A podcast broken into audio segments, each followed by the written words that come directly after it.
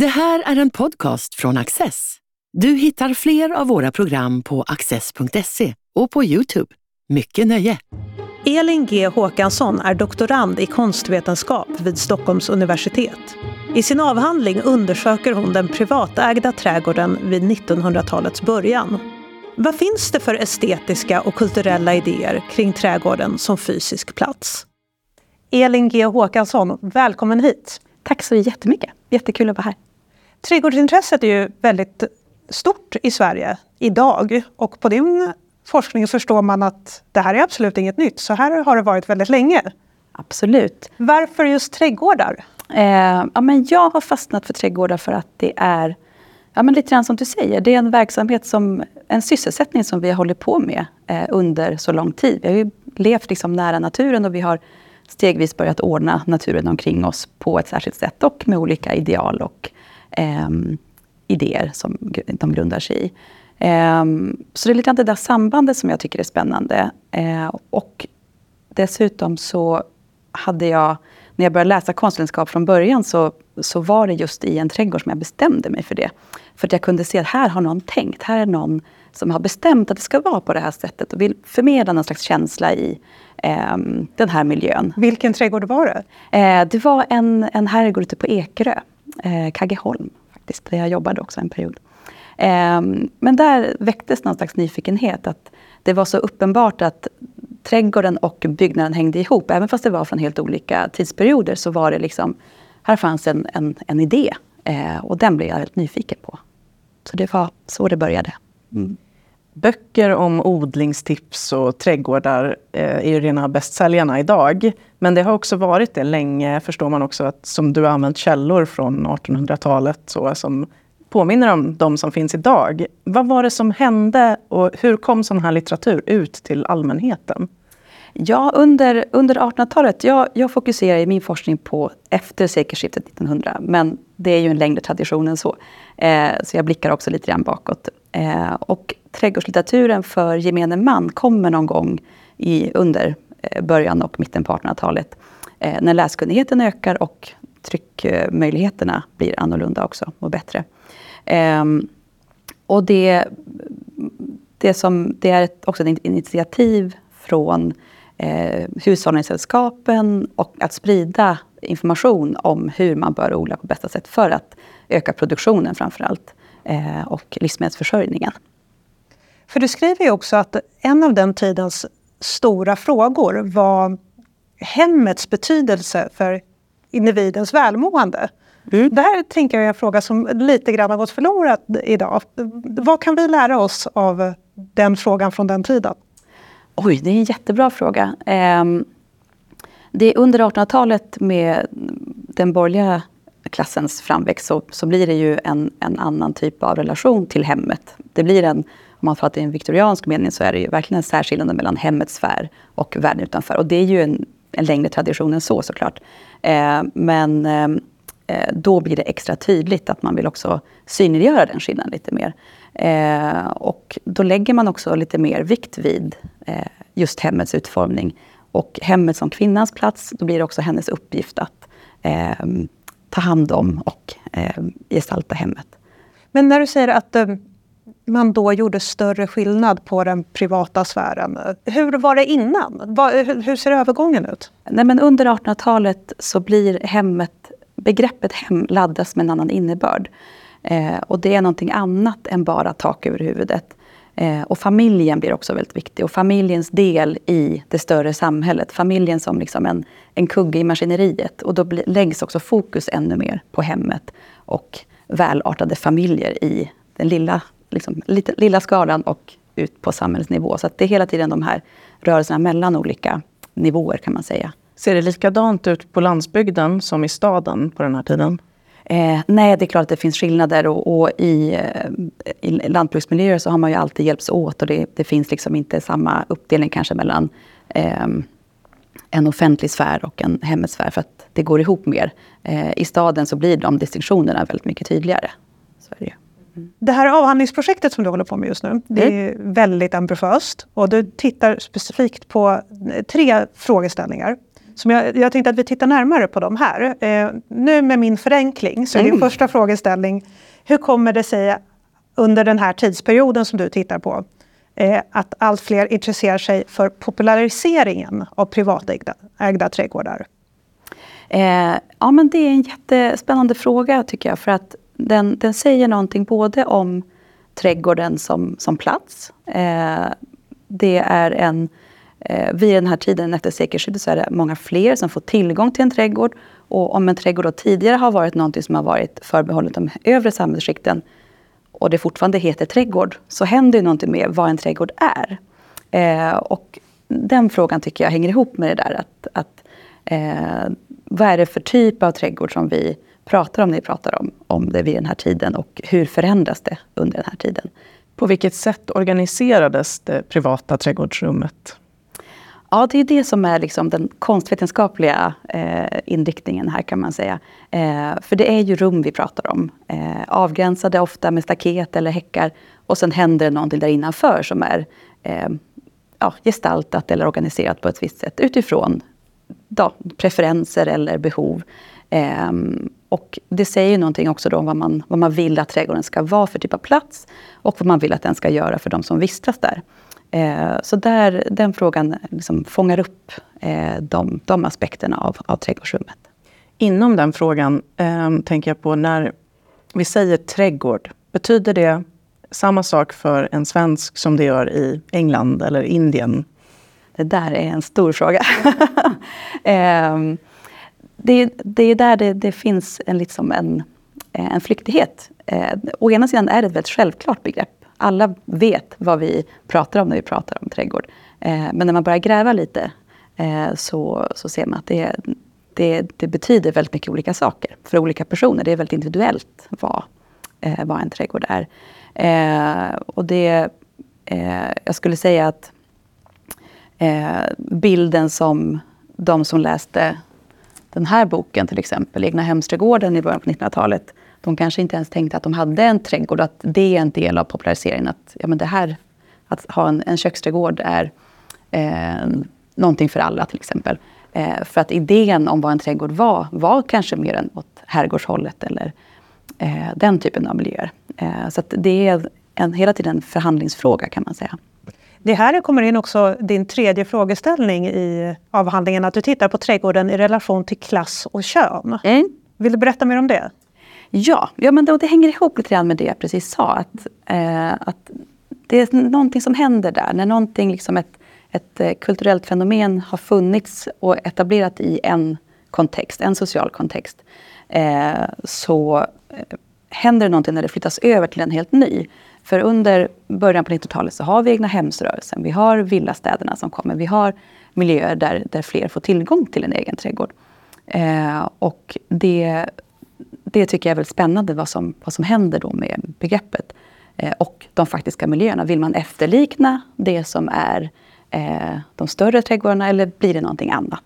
Men det jag funderar på är hur löste man det Alltså, eh, just när man tittar på klassaspekten. Alltså, har du en stor herrgård och en stor trädgård, då har du ju anställda personer som löser det här åt dig. Om du har ditt lilla egna hem eh, och din lilla trädgård och du ska lösa det här själv. Det tar ju vansinnigt mycket tid att sköta en trädgård. Vad var det som gjorde att de här människorna helt plötsligt kunde frigöra den tiden?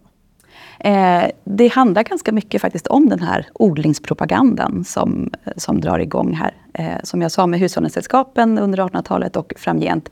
Hushållningssällskapen anställde ju länsträdgårdsmästare som hade till uppgift att förmedla kunskap, handla, eh, förmedla växter också och ibland också vara ute och plantera i trädgårdarna så att man liksom fick, ett, eh, ja, fick sin trädgård anlagd på det sättet med hjälp av dem.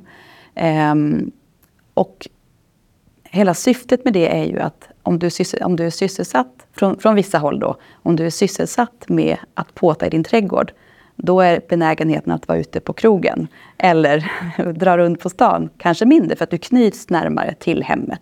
Det, var liksom, det är den liksom idén som ligger till grund för, för mycket av det här. För då, då blir den här familjeenheten hemma eh, i hemmets lugna vrå. Eh, ja, får, påverkar också samhället utåt i förlängningen. Idag vill ju många vara lite självförsörjande med grönsaker och grödor. Och, eh, det är en statusmarkör nästan idag. Eh, fanns det någon liknande statusmarkör på den tid du tittar? Eh, vad man odlade? Var det skillnad på mat och potatis och rosor och, på samma sätt? Ja, men det jag tycker är fascinerande när man tittar på många av de här, den här rådgivningslitteraturen som kommer. Eh, så är det ju rådgivningslitteratur på en nivå som är väldigt grundläggande och liksom väldigt fokus på nyttoväxter såklart, för det är det som är det primära. Men det finns alltid blommor också. Du ska alltid lägga till en blomsterrabatt eh, eh så att du också får med liksom det sköna och, och det, det vackra i din trädgård. Det är en väldigt viktig aspekt också. Eh, och där blir det också ytterligare en form av nivåskillnad kan man säga. För att på ett sätt så är det ju liksom ordnandet av växter och föremål i en trädgård eh, på en nivå är ju väldigt... Eh, det är samma sak oberoende av var du finns på, eh, på samhällsstegen om man säger. Men beroende på vilka växter och vilka föremål och vilka material du använder så där signalerar du någonting mer. Eh, så att de liksom, skillnaderna där, den skalan är, eh, är väldigt intressant. Men tolkar jag det rätt då att det, det fanns helt enkelt en politisk plan kring att liksom folk skulle kunna dels vara lite självförsörjande bara gällde grönsaker och potatis och, och sånt. Men dels för sitt eget välmående skull så behövde skönheten finnas där också. Ja, bland, bland vissa så finns de här idéerna väldigt starkt. Att trädgården är en väldigt välgörande plats och att hålla på med jorden är väldigt eh, nyttigt för människan, både andligt och eh, kroppsligt så att säga. Ehm, och eh, de initiativ som tas sker ganska mycket på föreningsnivå och hushållningssällskapen som jag sa. Ehm, men det finns också utredningar och propositioner som pratar om vikten av att delta i trädgårdsutställningar till exempel för svenskt, eh, svensk hortikultur. Eh, för att ja, det, det, är en viktig aspekt också. Eh, att visa upp vad man kan och förbättra självförsörjningsförmågan hos individer. Jätteintressant hur det har rört sig, eller, och rör sig, mellan olika samhällsskikt och olika personer. Du har med en bok idag eh, från en kunglighet som eh, intresserade sig väldigt mycket för det här. Skulle du vilja visa någonting ur den, hur det hon fokuserade på? Precis, och då pratar vi ju om kronprinsessan Margareta eh, som ju var en engelsk prinsessa. Det här är den första utgåvan av hennes bok. Eh, och eh, den kom ut 1915. Eh, och i den så har hon skrivit om Sofiero, eh, hennes ställe, eh, eller familjens ställe utanför Helsingborg, som de fick i bröllopsgåva. Eh, där hon beskriver väldigt rakt upp och ner hur de har anlagt och jobbat med, med trädgården där. Eh, och hon kom ju från en, en, eh, det engelska kungahuset där trädgårdsintresset har en lång tradition. Eh, och hon var som ung också väldigt intresserad och deltog i trädgårdsarbetet eh, med sin far på Bagshot Park. I den här boken så har hon gjort vissa skisser på planteringsförslag och även fotograferat mycket själv. Eh, och fotograferat också i sin trädgård. Så hon verkligen är i sin trädgård och förmedlar sin kunskap på det här sättet. Som en glad amatör är hon väldigt noga med att understryka, men med ett ganska stort, eh, stor kunskap. Eh, och det här är ju också då för att sprida eh, vikten av att, att vara i sin trädgård och att skapa den på ett sätt som man själv tycker är, tilltalande. Rent Men pratade hon runt i sin trädgård själv? Eller stod hon och pekade ja. åt trädgårdsmästaren? Eh, hon gjorde väldigt mycket själv. Sen vet jag inte om hon gjorde allt själv. Nej, de Körde hade, hon gödsel? Eh, det tror jag hon gjorde. Och ogräsrensning. Och hon, var liksom, hon hade väldigt mycket den, eh, den inställningen att man, man skulle också underhålla själv. Eh, och det finns många anekdoter om de som kom och besökte kronprinsparet på Sofiero. Att efter middagen, ja men då gick alla ut. och fick alla en, en kratta och en spade och liksom fick dra runt och hjälpa till. Eh, och barnen naturligtvis också. Barnen hade en egen trädgård också på, på Sofiero. Eh, så att hon, hon var väldigt handgriplig å ena sidan. Men självklart var hon ju också den som gav instruktioner till trädgårdsmästare och till trädgårdsdrängar. Så hon gjorde inte allt. Och vad det gäller den här typen av visuellt material som du har använt eh, som källor, du har ju en massa fina bilder med dig till exempel. Vad, vad kan man utläsa från rena bilder som källa? Om jag tar det här exemplet, om vi fortsätter med kronprinsessan Margareta så deltog ju hon eller fick i uppdrag att eh, gestalta den kungliga paviljongens trädgård på den Baltiska utställningen i Malmö 1914. Eh, och den här vyn visar då eh, den kungliga paviljongen och Blomstergatan som leder ner mot ingången där.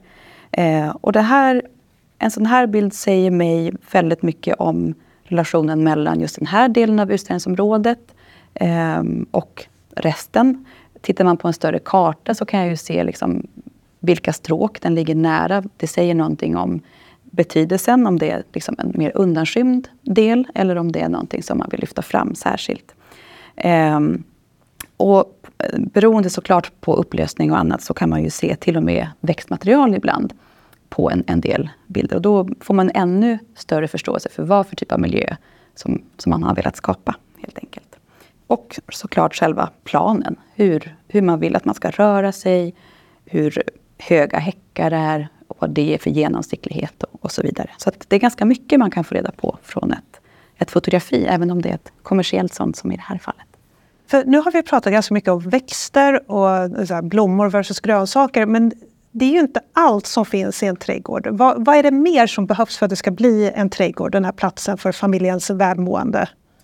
Ja, men det är ju eh, dels en tillräckligt stor yta, att man har någonting, en plats att, att börja på.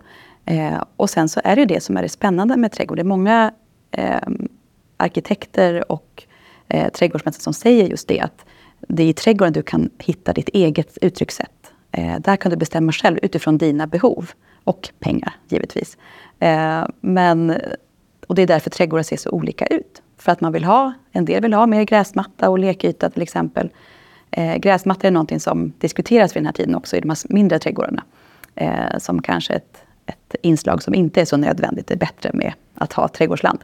Eh, men det är också vid den här tiden som vi får eh, tennisplaner i de övre samhällsskikten och den typen av eh, utomhusaktiviteter, utomhussporter helt enkelt. Så att eh, det är väldigt mycket upp till var och en vad man vill, vad man vill skapa för typ av miljö. Det låter som en period där det hände väldigt mycket, att det förändrades saker och kom in nya influenser. Eh, är det därför du har valt just eh, 1900-talets början? Eller är det för att det är ett inte så utforskat område? Eh, ja, men det är flera aspekter såklart. Eh, det är ju en period som jag har identifierat som en brytningstid med 1800-talet, men före modernismen och 1930-talet. Eh, men som ändå förebådar det lite grann med, med hur, man, eh, hur man skapar områden och eh, i stadsplanering och så, eh, men även på liksom individuell nivå. Eh, och sen så är det ju inte så mycket som har skrivits om det heller. Så det är en väldigt dynamisk period som både liksom bygger vidare på 1800-talet men också blickar framåt mot en, en ny, ny tid. Apropå gräsmattor.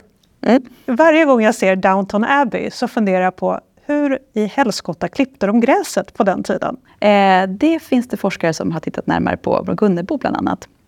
Där har man genomfört hantverks, eh, ja, hantverkslaboratoriet där har gjort eh, studier på äldre gräshantering. Så jag är inte specialist på det. Eh, men gräs, den första gräsklipparen tror jag kommer på 1830-talet. Eh, den allra första. Så att det kommer ju där. Men annars är det ju med, med lia eller med andra typer av eh, när man slår gräset helt enkelt. Och ska man ha en kortklippt, då är det många personer och många liar. Det var i alla fall inte så att de gick ut med saxar? Eh, det hände säkert också, men inte på de större ytorna. Du skriver en hel del om Ellen Key i din forskning. Kan du berätta lite mer om hennes betydelse för, för trädgården? För Ellen Key så är trädgården en plats där du lär dig om naturen eh, och där du lär dig om dig själv i förlängningen. Och det är också en plats som är viktig av den anledningen. För att du utvecklas som människa när du omger dig med en miljö som är vacker eh, och där du också får jobba med kroppen samtidigt.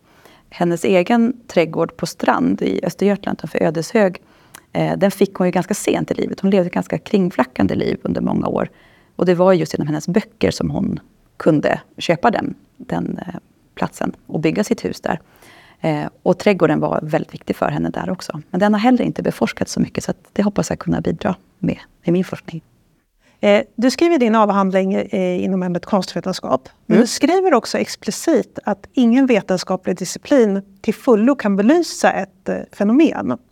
Vad skulle drömscenariot vara i, om man ska studera trädgårdar? Vilka olika vetenskapliga discipliner skulle vara um, perfekta? Ja, men det är ju, du, får, du utvinner ju kunskap på så många olika sätt. Eh, och i just en trädgård är ju både lager av liksom, det man kan säga som naturliga lager i växtmaterialet till exempel, men också de kulturella lagren. Eh, så arkeologi är ju en, en väldigt viktig eh, vetenskap just för att få fatt på strukturer som kan vara, liksom, ha gömts under tid, över tid. Eh, och eh, det jag hoppas att jag ska kunna bidra med är ju ja, men det gestaltningsmässiga och hur man har tänkt kring, kring de här trädgårdsrummen som faktiskt blir. Eh, I i eh, kulturgeografi till exempel så kanske titta mer på de sociala, ännu mer på de sociala aspekterna. Och eh, i eh, botanik så tittar du kanske på vissa växtexemplar. Och, och där tycker jag att man kan dra nytta av varandra snarare än att se det som konkurrerande områden. För att jag tror att med, om vi samlar vetenskaperna, de resultaten från, så får vi en mycket bredare förståelse. Absolut. Mm. Jag saknar den psykologiska analysen ja. av det här. Funkade det, det här som man tänkte i början på 1900-talet, att folk skulle må bättre av att ha sin trädgårdstäppa och hålla sig lite hemma? Um, kanske inte på den skalan som man hoppades på. men, uh, men det vet ju de flesta som har egen trädgård och, och tycker om det. det. det. bygger ju på ett eget intresse också givetvis. Att man mår väldigt bra av att vara ute. Och det är mycket forskning som visar på det nu också. Med eh, från SLU till exempel. Att, att hur vi vistas i gröna miljöer och, och skogsbad och annat som är, är trendigt eh, nu för tiden. Att det, att det är välgörande för oss. För Svenska kyrkan har ju en massa sådana projekt mm. där arbetslösa får komma och jobba i växthus eller på odlingar och sen så sparar man den maten som man får upp till folk som inte har råd att köpa egen mm. mat. Och tydligen ska det här vara väldigt välgörande för de här arbetslösa personerna ska uppmuntra dem att komma vidare. Ja, och även med utmattningssyndrom vet jag att det har, att det har fungerande metoder att, att få hålla på med, med jord och, och se någonting växa, växa upp. Idag skulle jag säga att det, det känns vanligt att man flyttar runt grödor um, för att få uh, andra grödor att um, gynnas av en viss sort. Att man jobbar mycket med det dynamiska kan man nästan säga i trädgården. Eh, men när man tittar på Humlegården och sådär så odlade man väldigt artspecifikt humle just i Humlegården. Eh, var det vanligare för att man hade såna här artspecifika trädgårdar? Om man pratar längre tillbaka så just en humlegård eller kolgård eller eh, örtagård.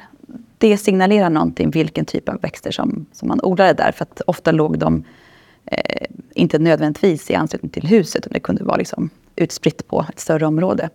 Eh, men eh, växelbruk som du är inne på, att man byter ordningen på olika växter, det är ju en, en eh, äldre kunskap också. Och det är någonting som naturligtvis finns främst inom jordbruket, men som genom de här böckerna överförs också till, till de mindre trädgårdarna vid den här tiden och ja, lite tidigare också. Ja, är det så att man kan se en tidsbrytning i språket? Att när det är något som heter till exempel Humlegård, då är det lite äldre. Men om man pratar till exempel om en köksträdgård, det är då man hamnar på din forskningsperiod. För då... Ja, närmare i alla fall. Eh, för under 1700-talet så sker en, en eh, förskjutning där kan man säga. Begreppet gård tappar i betydelse och ersätts av trädgård istället. Och då eh, blir det också någonting annat. Inte lika uppdelat, utan det innefattar mer av ett paraplybegrepp kan man säga. Eh, och innehåller då olika delar. Kan fortfarande vara en trädgård men ha en köksträdgård i trädgården så att säga. Eh, så där, där är det en, en förskjutning. Eh, när vi ändå är inne på återigen tvärvetenskaplighet och språkforskning här. Vad är skillnaden på trädgård och park när man tittar på din forskning? Jag tycker vi är nästan inne på parker, även om det är trädgårdar. Ja, det är ju också en sån där klurig fråga. För det är ju, eh, traditionellt så har ju en park haft betydelsen av en jaktpark eh, eller en park där man har rört sig eh, ja, i större, en större skala helt enkelt. Eh, så en definition, eh, där kan man skilja på eh, just skalan. Att en, en park större liksom, yta är en, en eh, park och en mindre är en trädgård. Eh, sen kan man också vända på det och titta på vad är, är det en privat sfär, liksom en trädgård i närheten till hemmet, eller är det en park som eh, Humle, Humlegården till exempel, som ju är en, en form av offentlig park. Så där har vi också en liksom, distinktion. Eh, och sen så brukar man prata om att eh, i det material som jag tittar på så, så är det faktiskt har det att göra med omsorgen om växterna. Att de växter man odlar i en trädgård kräver större omsorg. Du måste vara närmare och hela tiden vara där och vattna och hjälpa dem och pusha dem lite. Eh, Medan det som händer i liksom den större naturen så att säga, utanför ställer mindre anspråk på det sättet. Så det, har, ja, det finns flera, flera aspekter där. Elin G Håkansson, tack för att du ville komma hit och förklara din forskning. Tack så mycket för att jag fick komma. Du har just lyssnat på en podcast från Access. Du vet väl att vi också är en tv-kanal och tidning? Teckna en prenumeration idag på access.se.